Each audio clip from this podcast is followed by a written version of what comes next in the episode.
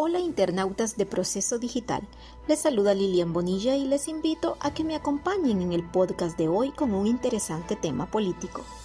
Nuevamente se habla de elecciones, pero ¿hay tiempo para las reformas?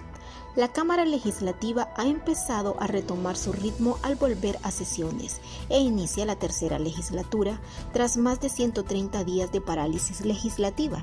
y tienen que enfrentar muchos temas que siguen en el tintero como las ansiadas reformas electorales y su viabilidad o no de ser aprobadas en momentos que ha iniciado la prematura campaña político-electoral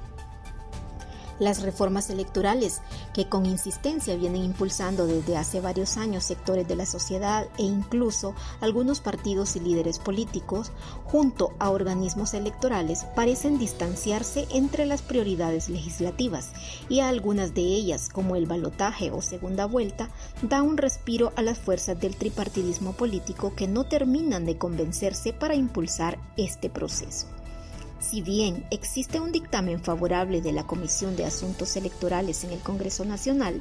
luego de una amplia socialización el proyecto no entra al debate al hemiciclo y la parálisis legislativa del año pasado, en el fondo, dio respiro a la élite política representada en el Parlamento para que ese anhelo ciudadano fuera sometido a un largo reposo.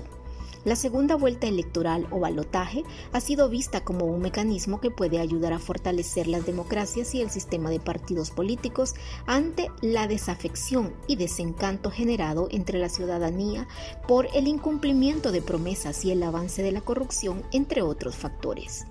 Los partidos políticos y el Parlamento en Honduras no gozan de buena salud, confianza ni credibilidad entre los electores y la ciudadanía en general enfrentan uno de los mayores desgastes en la historia que pueden llevar al elector a decantarse por liderazgos populistas y autoritarios, advierten los estudios sobre el comportamiento de las democracias en América Latina.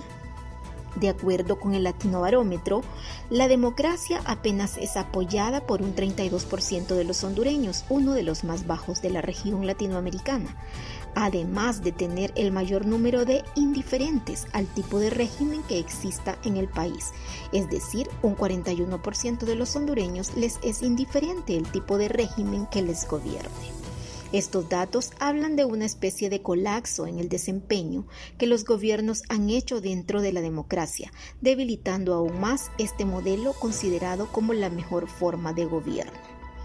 En Honduras los partidos políticos vienen presentando problemas desde hace más de una década. El bipartidismo político cayó para convertirse en un tripartidismo que junto a otras fuerzas minoritarias han hecho del panorama político un país de multipartidismo que en su gran mayoría carecen de fuerza electoral y popular entre sus electores. La gran mayoría de los nuevos partidos políticos empiezan a agonizar después de un proceso electoral y otros más son una especie de bonsai que pueden desaparecer de cara a los comicios generales de 2025. En tal sentido, los esfuerzos por impulsar reformas electorales que robustezcan la democracia, sus instituciones y el mismo sistema de partidos políticos ha sido un anhelo de diversos sectores e instancias sociales y civiles que vienen promoviendo reformas electorales que el país parece ofrecerlas a cuenta gota. Dentro de esas reformas se encuentra la separación de elecciones presidenciales de las municipalidades y legislativas para abrir mejor el proceso y hacerlo más democrático. Asimismo, la necesidad de ciudadanizar las mesas receptoras de votos y evitar así una politización partidaria.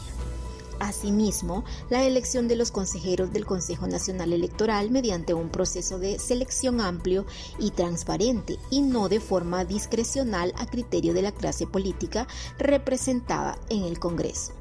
Se pide también incorporar la elección de los diputados por distrito, el uso del voto electrónico, la ley procesal de justicia electoral que regulará las actuaciones del Tribunal de Justicia Electoral, entre otros.